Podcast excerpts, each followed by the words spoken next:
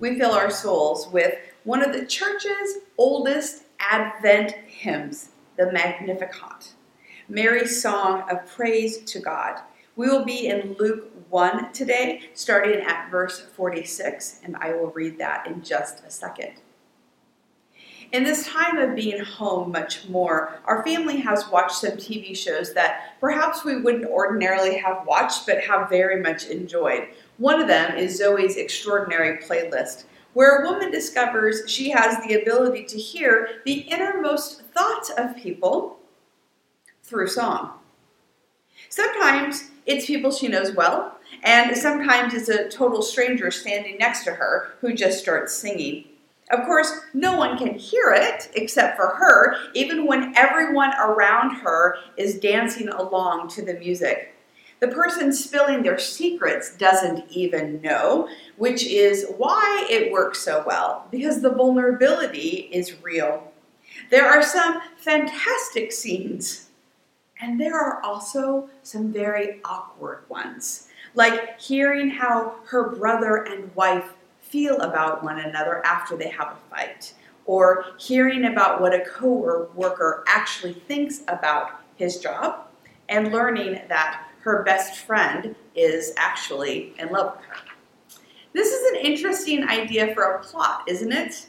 Zoey's superhero power that she discovers uh, that she has is listening on other people's hearts so that she can help them in some way. Of course, they have no idea that they're singing to her, so her interventions can sometimes get messy.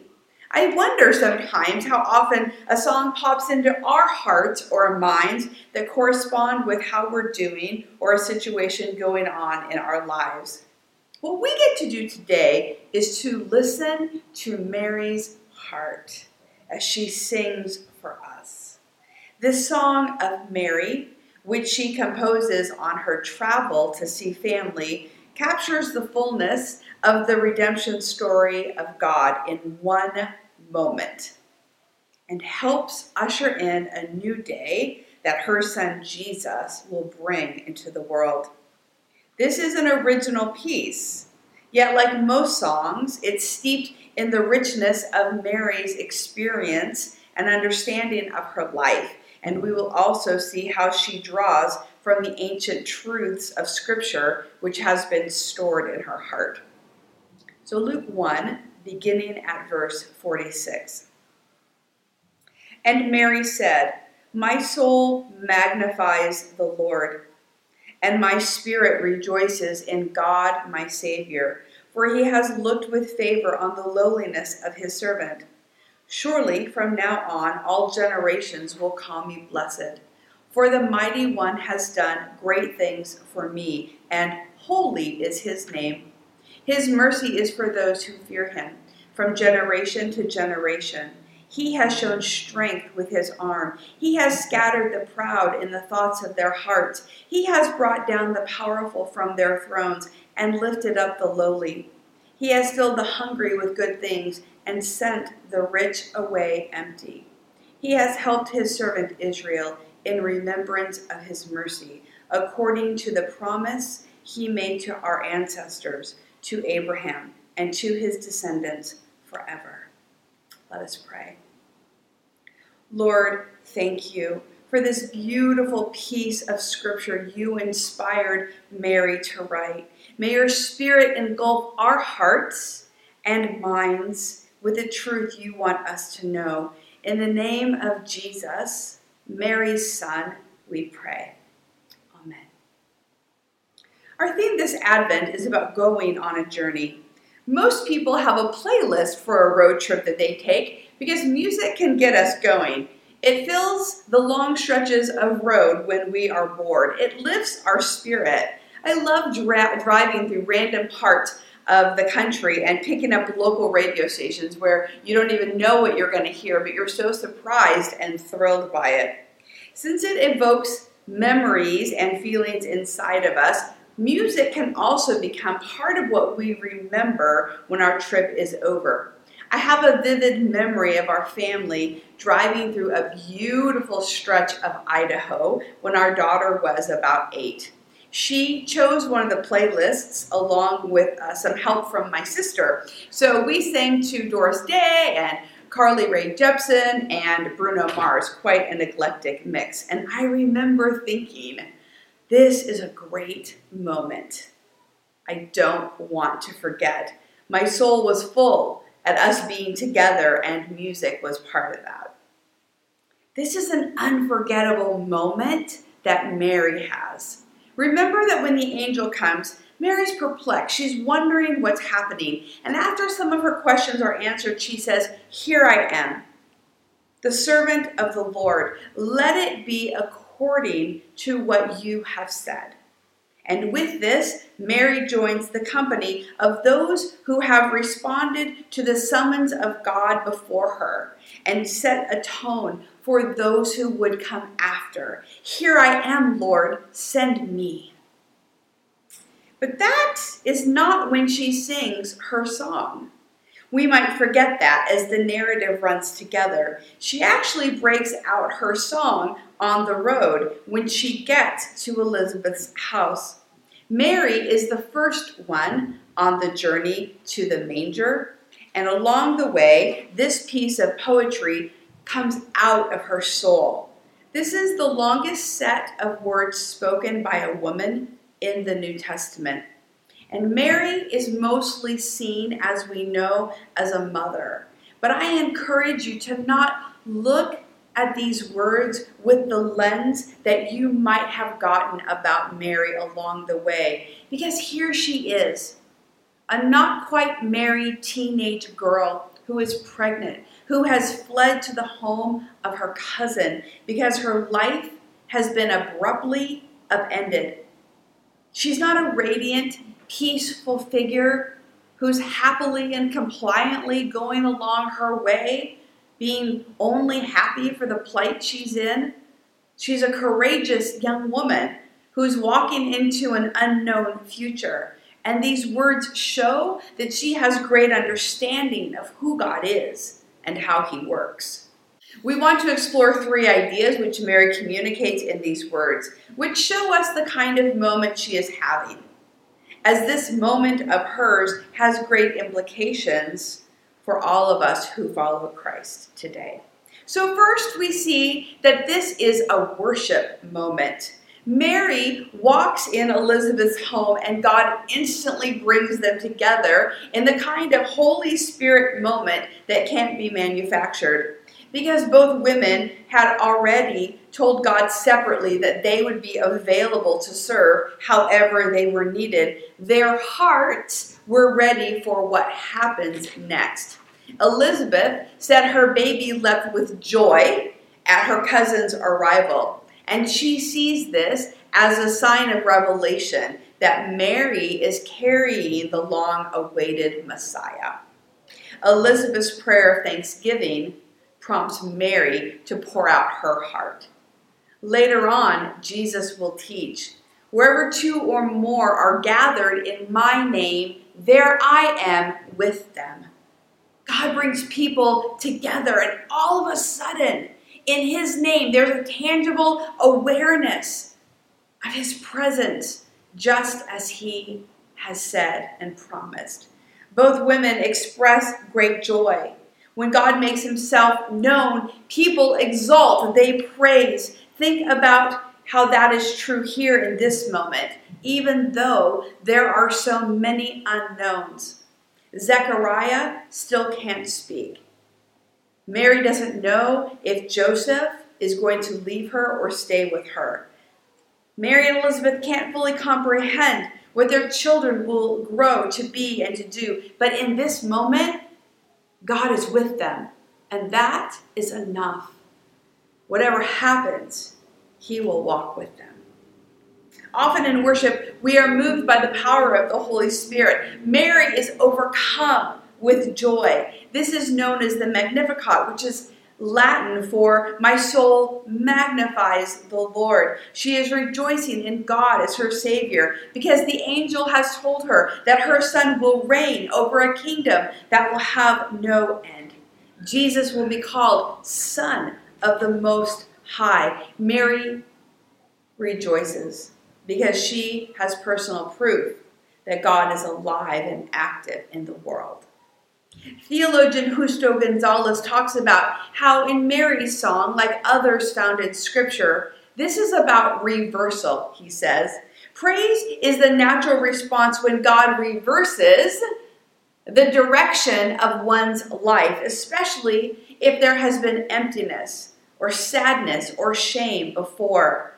This is a theme in Luke, who will show that Jesus comes to bring change to people's lives. The Lord comes to turn things around, and these women are among the first who worship God for bringing salvation.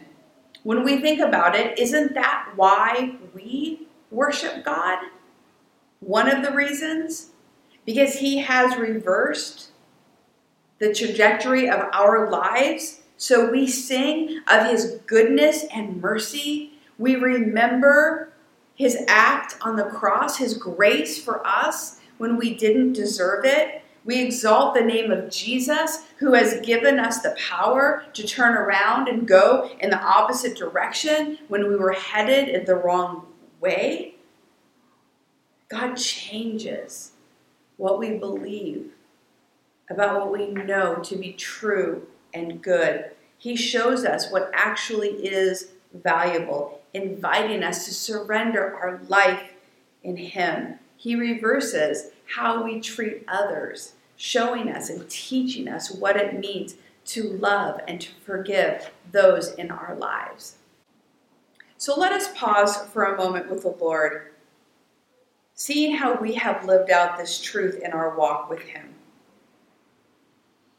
God is the one who always initiates contact with us first in some form. He gives the invitation and the impetus to know Him.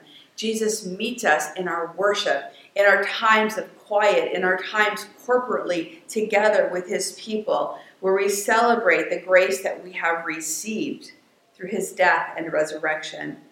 He gives us the playlist of our spiritual walk with Him when we meet in remembrance and hope for the future. So, as we think about this, let us continue to magnify the name of our Lord together. Secondly, this is a moment about God's character. As Mary is pointing out God's greatness, she names the qualities that he possesses. But I want to start a little bit before that and talk about her awareness of who she is with relationship to the Lord.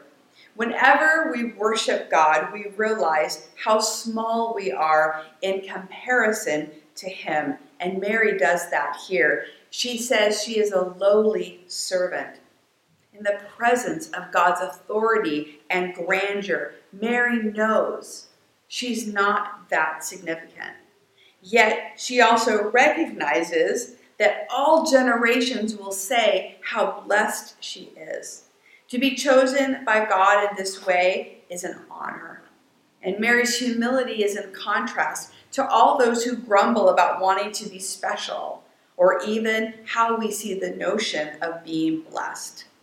A few years ago, people on social media were talking a lot about being blessed. This word gets bandied around a lot not just on social media, but out there in the world, both in sacred and in secular settings. And sometimes it can be a nebulous term that doesn't mean much outside of the context of God.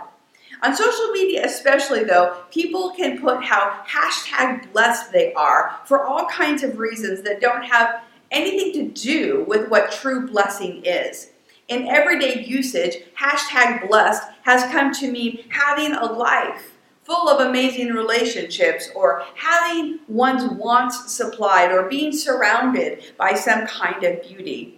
Now, I'm all for expressing gratitude and acknowledging thanks, but sometimes it just seems as though people are just expressing a shallow good fortune or bragging, as in my life is better than your life. For a while, it also became a virtual sport to track how many times hashtag blessed came up, especially for ridiculous things. By the standards of our day and context, Mary would not really seem to be hashtag blessed. She doesn't have much power or wealth. Soon she will be disgraced in her community with or without Joseph. She will give birth in a barn. She will have to leave in a hurry and go to Egypt to save her son's life. Her son will be ridiculed for his ministry and murdered before her eyes. What she sings about here has little to do with the temporary world which we so often focuses in on. But all of us are passing through this place. This isn't our home, which is why we need to pay attention to how Mary focuses in on the astounding attributes of God, the God who has given her the honor of serving him. So I want to read the qualities of God that she lists here so that we can take a moment and worship him as well. She says, God is mighty and holy. He is great. He is merciful. He is perfect. He is everlasting. God is strong.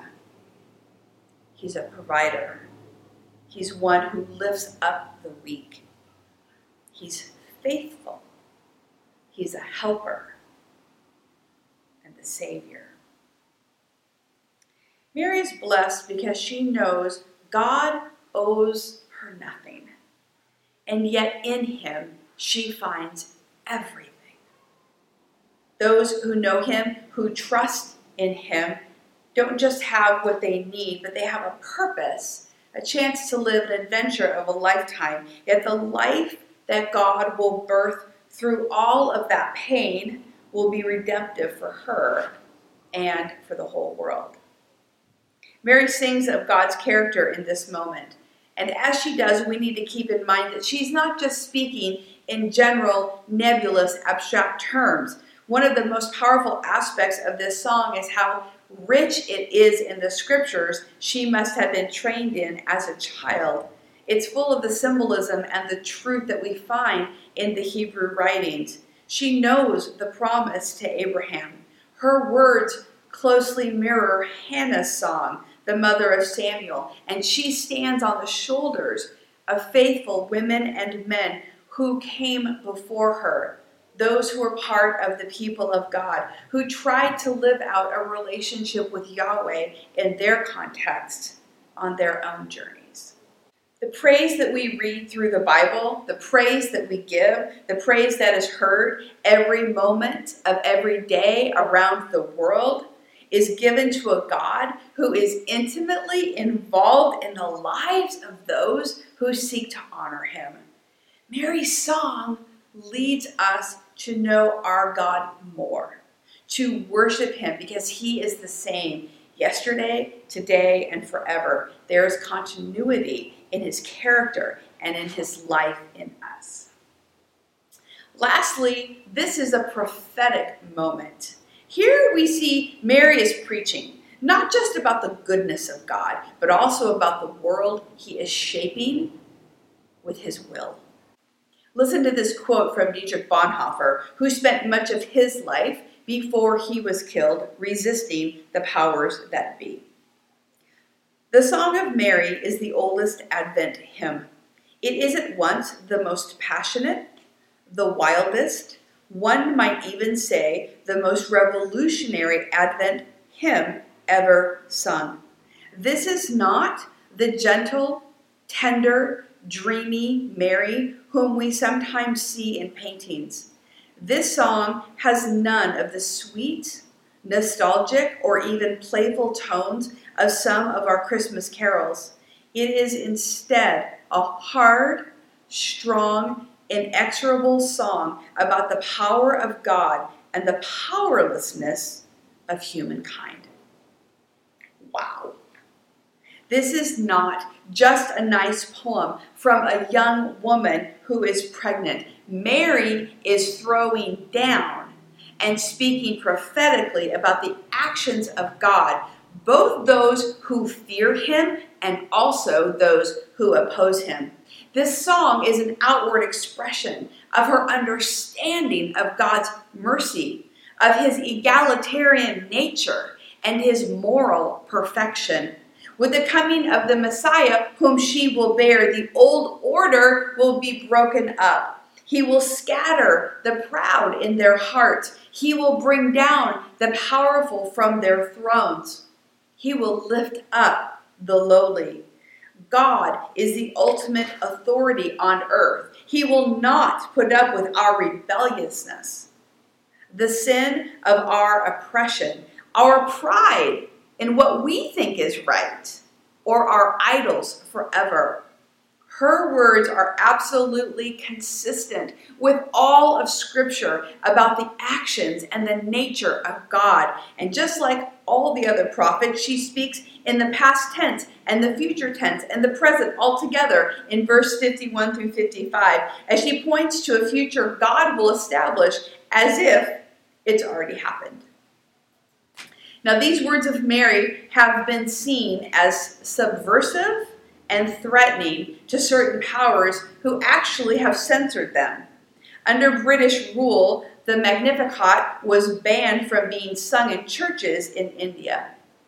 In the late 1970s, during the Dirty War in Argentina, mothers of children who had disappeared put posters up of Mary's words all over the Capitol Plaza, using them as nonviolent resistance to those in control and this prompted the military junta to ban all public displays of that song. Similar stories are told in other places. Dr. Benjamin Wayman, who grew up in this church, has a terrific article that just came out about why Christians protest. He says the first chapters of Luke read like a musical. Anytime something important happens, people break out into song. And all of these songs, he says, are protest songs. Luke's version of the gospel, Ben says, is that God is forming a people prepared for the Lord, a people courageous and loving enough to not leave the world as it is, but to offer them a new way, which is the kingdom of God. And the preeminent protest song is Mary's.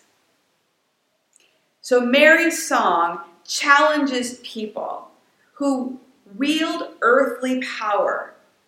Mary's song challenges people of faith to recognize that God's work starts now on earth. And those who call themselves by his name have to be about the business of feeding the hungry, of lifting up those who are low, of giving dignity to those who have nothing. We can't be lulled into anything that keeps the earthly status quo if it goes against God's redemptive actions on behalf of the poor and the powerless. God honors Mary, and she shows she understands the platform of the new day which her son will usher in. And this prophetic word will be affirmed by Simeon in the temple as Jesus is dedicated, by John the Baptist, and by Jesus himself through his teachings and his sacrifice. And it continues to be lived out by those who seek to bring God's will on earth as it is in heaven. And those who oppose God will try to continue to silence and persecute those who carry on in the name of Jesus. In Zoey's extraordinary playlist, she is always surprised at how much she didn't know about the person until they start singing and what is inside their heart.